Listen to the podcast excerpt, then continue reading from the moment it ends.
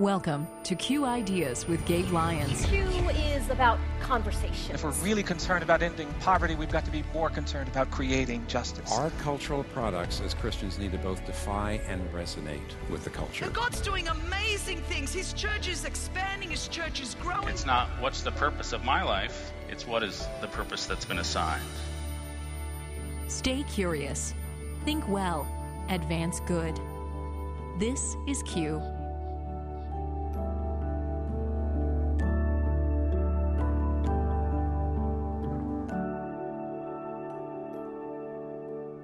There might be some things that I've been taught the way I should believe, and some ways I've been thinking for a really long time. But actually, let's sit in silence and ask God, hey, God, what do you think? Let's listen to our neighbor, particularly our neighbor that is different than us, that brother or sister that you may not know, or even uh, uh that neighbor who you might not know. But try to listen to see what is it they're saying, and particularly listen um, with your heart.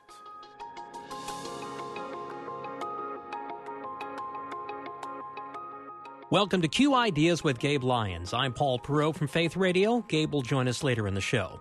As you hear every week at the start of the show, Q exists to help you stay curious, to think well, and to advance good. Another way of looking at that is to be an active part of reversing the effects of the fall, to help people become who they should be in Christ, for us to be restorers. How does that apply to racism and the damage it has caused not only to individuals but to communities, indeed to our nation? What does it mean as a Christian to be a restorer in this context? Well, last week, Gabe started a conversation with David Bailey from the organization Arrabon. Dave and Arrabon seek to help create dialogue across ethnic and cultural divides to bring unity and repair not just to our fractured nation, but also to the church here in America. Earlier this summer, Gabe and Dave hosted a two hour online special called Q Sessions Race and Repair. You can still watch the entire session for free at qideas.org slash sessions. In it, Gabe and Dave talked with others who have thought long and hard about what does repair from the ravages of racism look like, and how is the church uniquely gifted and called to provide the restoration. Last week, we heard David Bailey's talk during the session and then a conversation Gabe had in studio with David about how we as Christians need to lean in and have the tough conversations and then act as restorers. We didn't have time to hear the full conversation last week, so that's where we pick up this time. This event that we did together, Race and Repair, which we've just received such great feedback on um, because number one, you helped me put it together and helped us as we process together like what what do we need to hear here? What are the stories we need to hear? What are the stories of hope you know and how we're going to move forward? But also uh, co-hosted with me and that was just a fun experience first time we've done that together.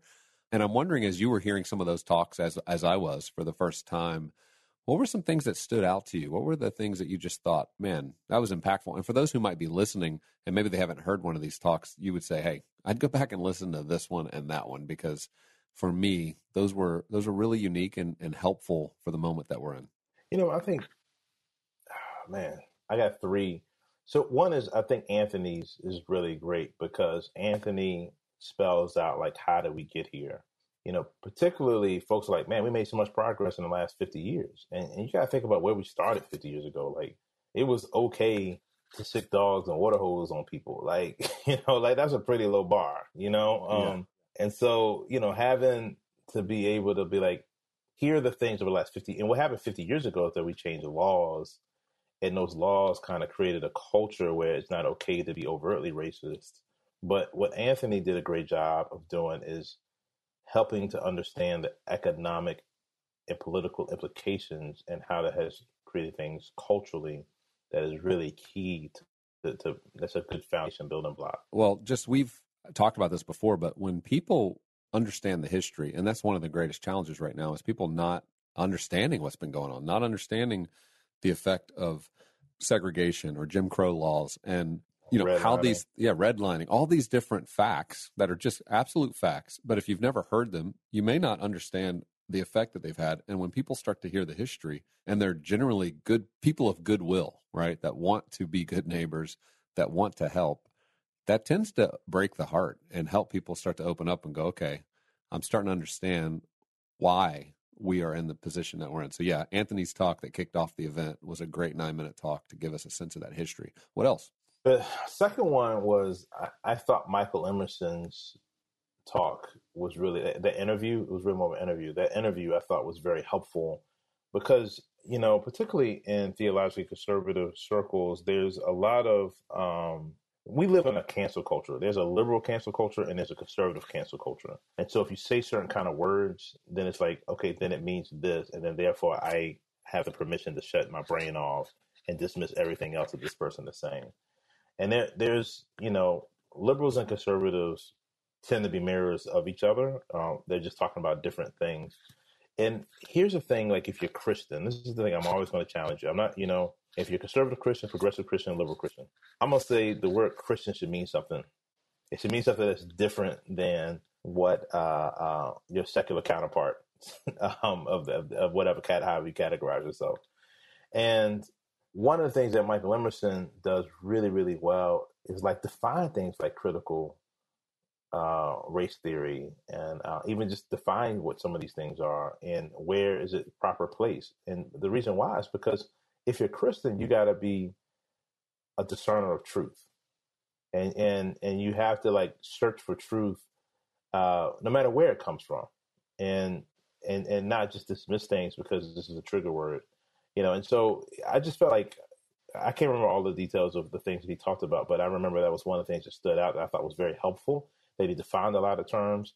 He spent his whole career studying this stuff, and these are real evidence, research based things that you could take to the bank. Yeah, I've used his talk a lot with people who are trying to understand this term systemic racism and there can be this debate about whether it's really systemic whether it's just individuals and individual sin how does it get involved in systems? Is it really legalized or is this just sinful people working it out? And i think he helped us understand that a little bit better. Give people some real tangible examples of how does this play out even if it's driven by sin? How does it start to show up in systems and policies? And maybe maybe it's not in the law of the land right now, but it shows up in corporate policies, behavior, things like that. And that was helpful. I think the other piece that he did talk to is critical theory. And for those following this discussion and Christians who've been you know, trying to delve into what is the solution to this? How are we going to move forward? And that's where we tried to go in this conversation with Race and Repair.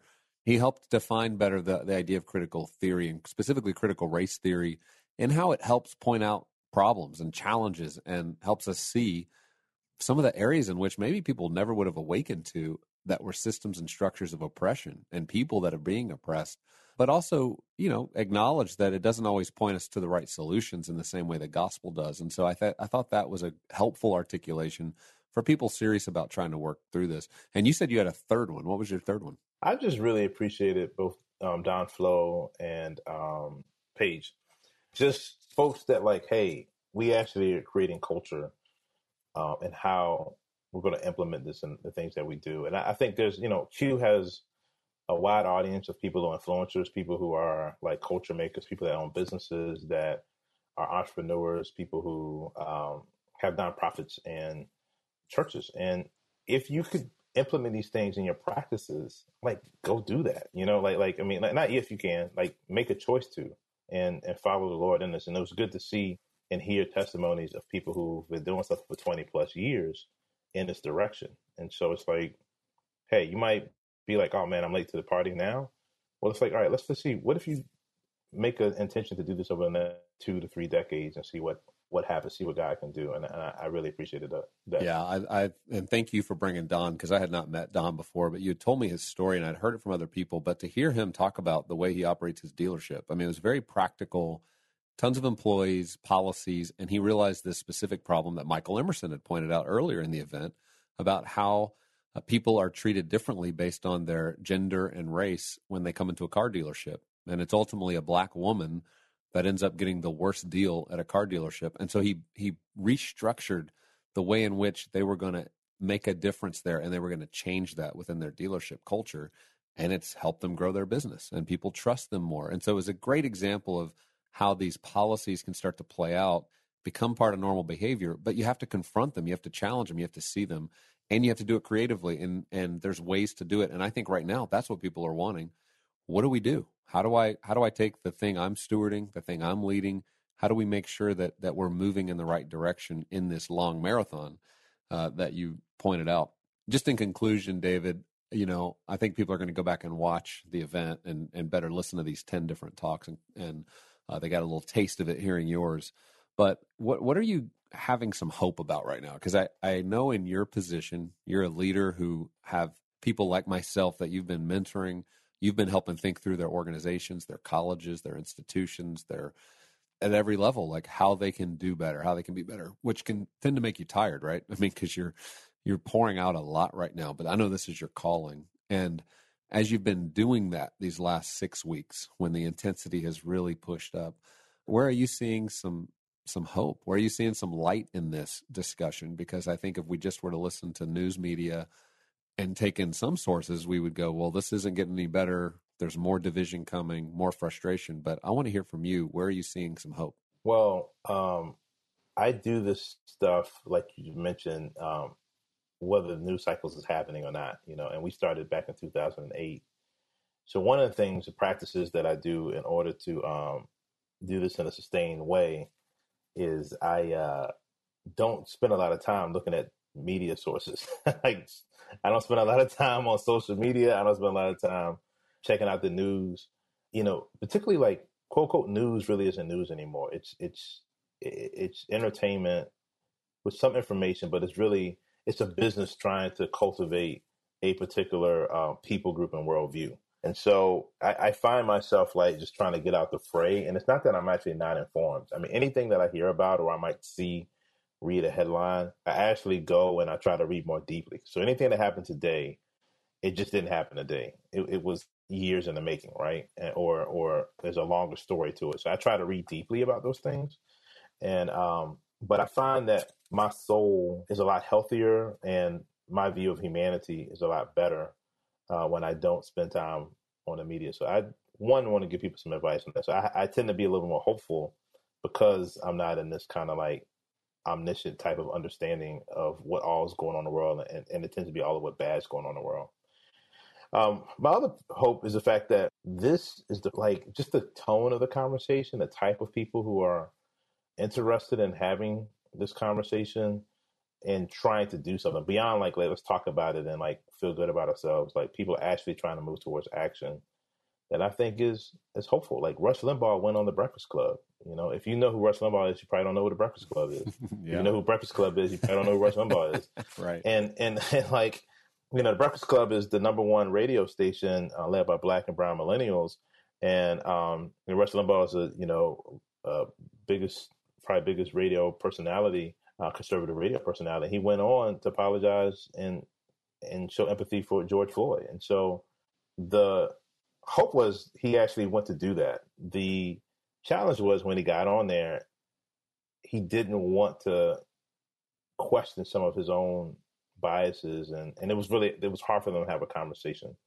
So I guess my third piece of hope is this is that like it broke down because folks weren't willing to uh, kind of look at the speck in their own eye, right?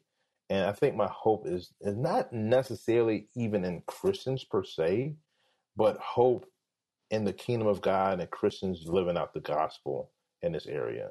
And one of the key things when you live out the gospel is is that if there's anything wrong, like I could point something out wrong to you and you could do the same thing with me, but God says, "Hey, do some self-examination first. And that puts us like leads us to like the Holy Spirit to be able to do some work, to be able to help us to see things that we wouldn't normally see, take the speck out of our own eye before we try to take the plank out of our own eye before we try to get the speck of somebody else's eye. And when we take the plank out of our own eye, we get a chance to see some things that might be blinding us. And so I really do have hope in the Holy Spirit um, in this this moment that the Spirit is actually bringing the proper conviction that's helping us to see the things that we need to see. Um, that that the one of the things that Jesus spent a lot of time doing was healing blindness and healing leprosy. And so, you know, I can't remember who I picked up the pick hearing blindness from, but like it gives you eyes to see things you wouldn't normally see. But Alexia Salvatierra talks about healing um, from leprosy. The disease of leprosy it numbs your feeling, and and one of the things that she points out, she says that the the numbing your feelings, your senses, you end up the danger in that is is that when something is painful, you end up hitting it, you bleed, and you end up like having different parts of the body that end up suffering and and breaking up. And she says, like in the body of Christ in America, we've been dealing with the disease of leprosy, and there are parts of our body that are hurting, and we don't have uh, uh, the, the feelings to realize that folks are suffering in other parts of the body of Christ. And I think this is what Ahmaud Arbery, Breonna Taylor, George Floyd, it's helped us to feel. And when we feel something, God has given these gifts to help us to get our attention to say, okay, what should we do about this? Because we have members of our body that are hurting. So I, I have hope in what the Lord is doing in that area. Well, David, thank you. I think this advice, so personal, so specific to how we look inward and we repent and we confess as we move forward towards any type of reformation and restoring and repair, combined with your talk. That just gave us some really practical examples of how Andy did that in your life, how each of us can think long term about this is just going to help a lot of people. So thank you so much for your investment for since 2008 in this conversation. And I appreciate the way in which you've led and you've led Arrabon and you've helped so many more people and leaders start to awaken to all the ways in which we as Christians in the church have a specific obligation in this area, maybe more so than other people, to be a part of making peace and healing. So thank you. Likewise, brother. Glad to be on this um, podcast.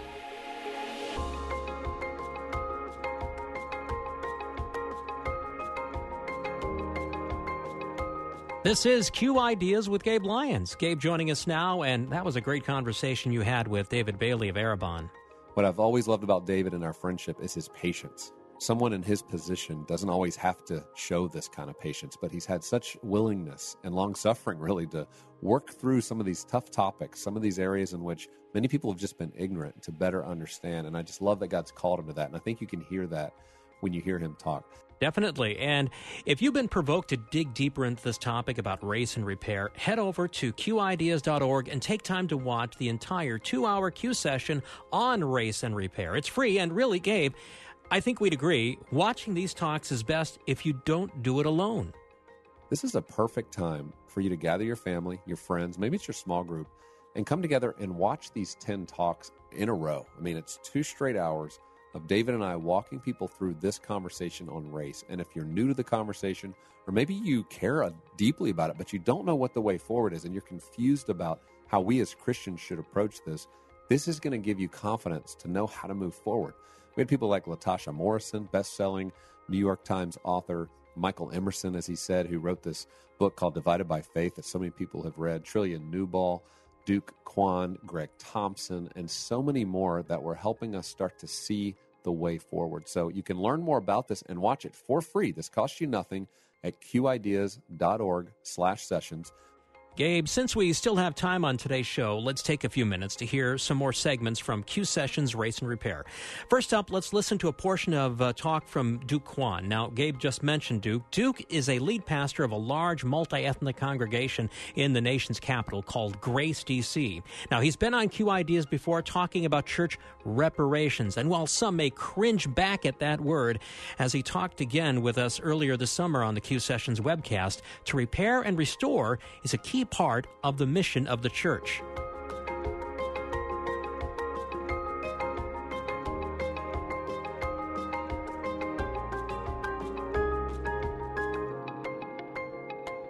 For Christians, we're not less, but rather more morally bound to restoring what's been taken to our from our African American neighbors.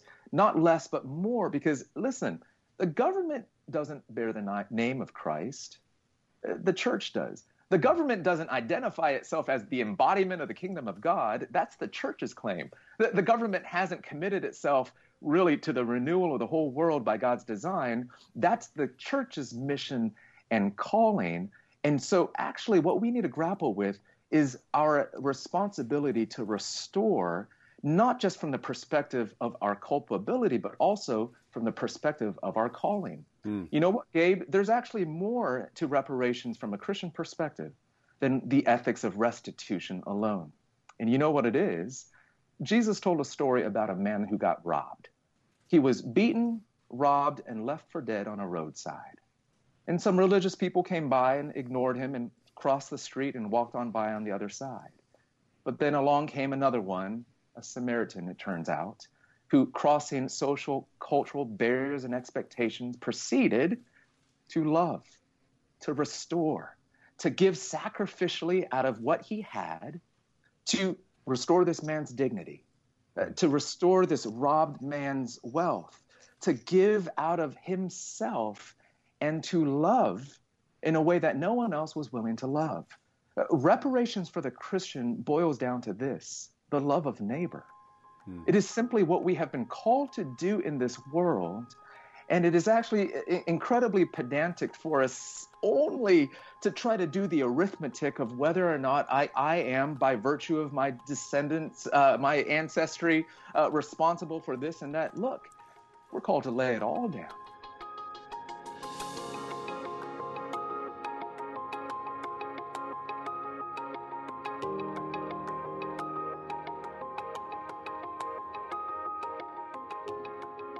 Again, that was Kwon speaking of being a restorer in the face of racism. Uh, let's get a sample of another conversation from Q Sessions Race and Repair. This time, David Bailey from Arrabon talking with businessman Don Flow of the Flow Automotive Companies. Now, Don and his relationship with his employees model a restorative approach. A key part of that comes from Don taking an active interest in all aspects of the business and the people who work in it. Long before he took over the family business, he purposed to work every position in the company from janitor up. He wanted to know the needs of each position and each person. And from that vantage point, he reformed his business to work for the benefit of all the employees.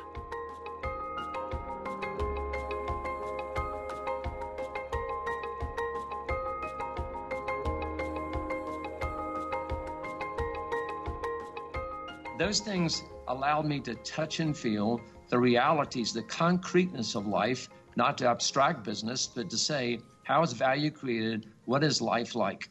And that's been a very important part of kind of shaping what it means to say, if I'm in this space that God's given me, what does it look like to think redemptively in that space? And then particularly to say, what does it mean to kind of live love?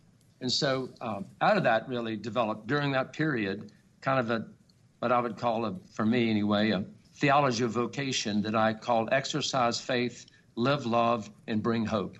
And I tried to just live that amongst that daily work. I love that. Like, I love the fact that, like, you know, from being a janitor to being an auto mechanic and to, to being a secretary, all the way to being in charge of finance and just ultimately becoming the CEO, you practice incarnation. Philippians 2 talks about Jesus you know, right. uh, um, being God kind of came down yeah. and embodied. And oftentimes, um, particularly in faith and work conversations, there's this conversation of bringing change, institutional and cultural change, by right. staying up top and not right. actually incarnation and going low. Yep. And, and, it just yep. seems like what's happened as a result is by you kind of engaging and practicing incarnation like Jesus, that there's empathy that you've developed. And so, could you yep. share a little bit how like that empathy has affected your bottom line, even your, your business practice, uh, um, and you, are kind of successful, so it seems like it's working.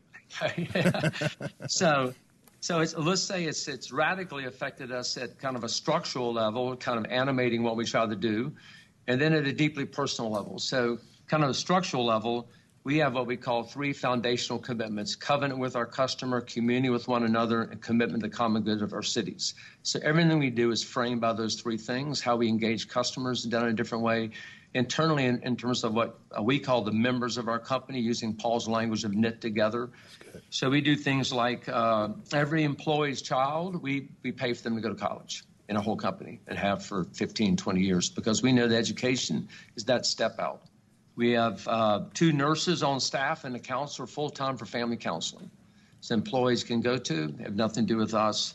Uh, employee emergency fund, and this idea of like engaging in communities for individuals, we, we pay for anybody to go volunteer in the community during the year, up to 40 hours a year. We pay them while they volunteer because we want them to be informed citizens, to be able to contribute to their communities. And many times, if you're an hourly worker, you know, executives always get to go volunteer. But hourly workers don't get to. We said that's not right. They should have the same opportunity to engage their lives in their community. So, but I would say at a deeply personal level, like we're going through this right now in COVID 19 so we are having uh, meetings with every, all 1,700 employees we have to say, okay, your life is a complex world right now. You've got dual incomes, you've got kids at home, you've got people at risk right now. Tell us what you're able to do.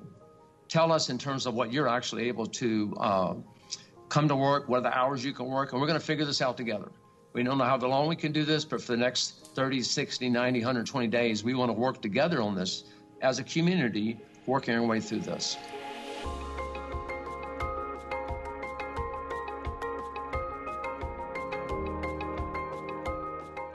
Again, that was businessman Don Flow, just one of the many speakers on the Q Sessions Race and Repair webcast from earlier this summer. And Gabe, our listeners can still watch it, as well as enjoy all the offerings of the Q Media platform by signing up now at qideas.org. We're giving you a 30 day free trial. So when you go to qideas.org slash sessions, register, sign up for that free 30 day trial. It won't only give you access to this entire 10 talk, two hour session but you'll also get access to so many of our talks, our podcast, exclusive content, films, short films, all the content designed for a thoughtful Christian who wants to lead their family well, the people in their church or small group well, and just wants to have a better understanding of our times and to know what to do. Q Media is the place for you. And so get that 30 day free trial, check this out, and then stay on with us. Continue to be a part of this community. I hope you'll share this podcast with your friends. Feel free to leave us a review and continue growing with us as we all try to seek to be the types of people that are renewing and restoring our culture with the help of God. Hope you have a wonderful week.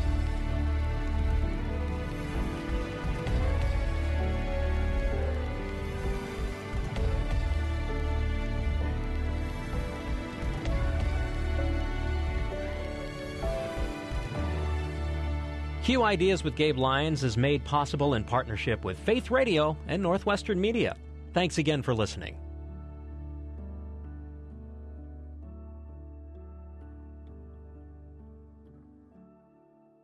Thank you for listening to the Q Ideas with Gabe Lyons podcast. These conversations are available because of listener support. You can make your gift now at myfaithradio.com. To avoid missing future editions of Q Ideas with Gabe Lyons, subscribe to the podcast today at iTunes or on your podcast player. And thank you for sharing this audio link with a friend and growing the impact of Q Ideas with Gabe Lyons.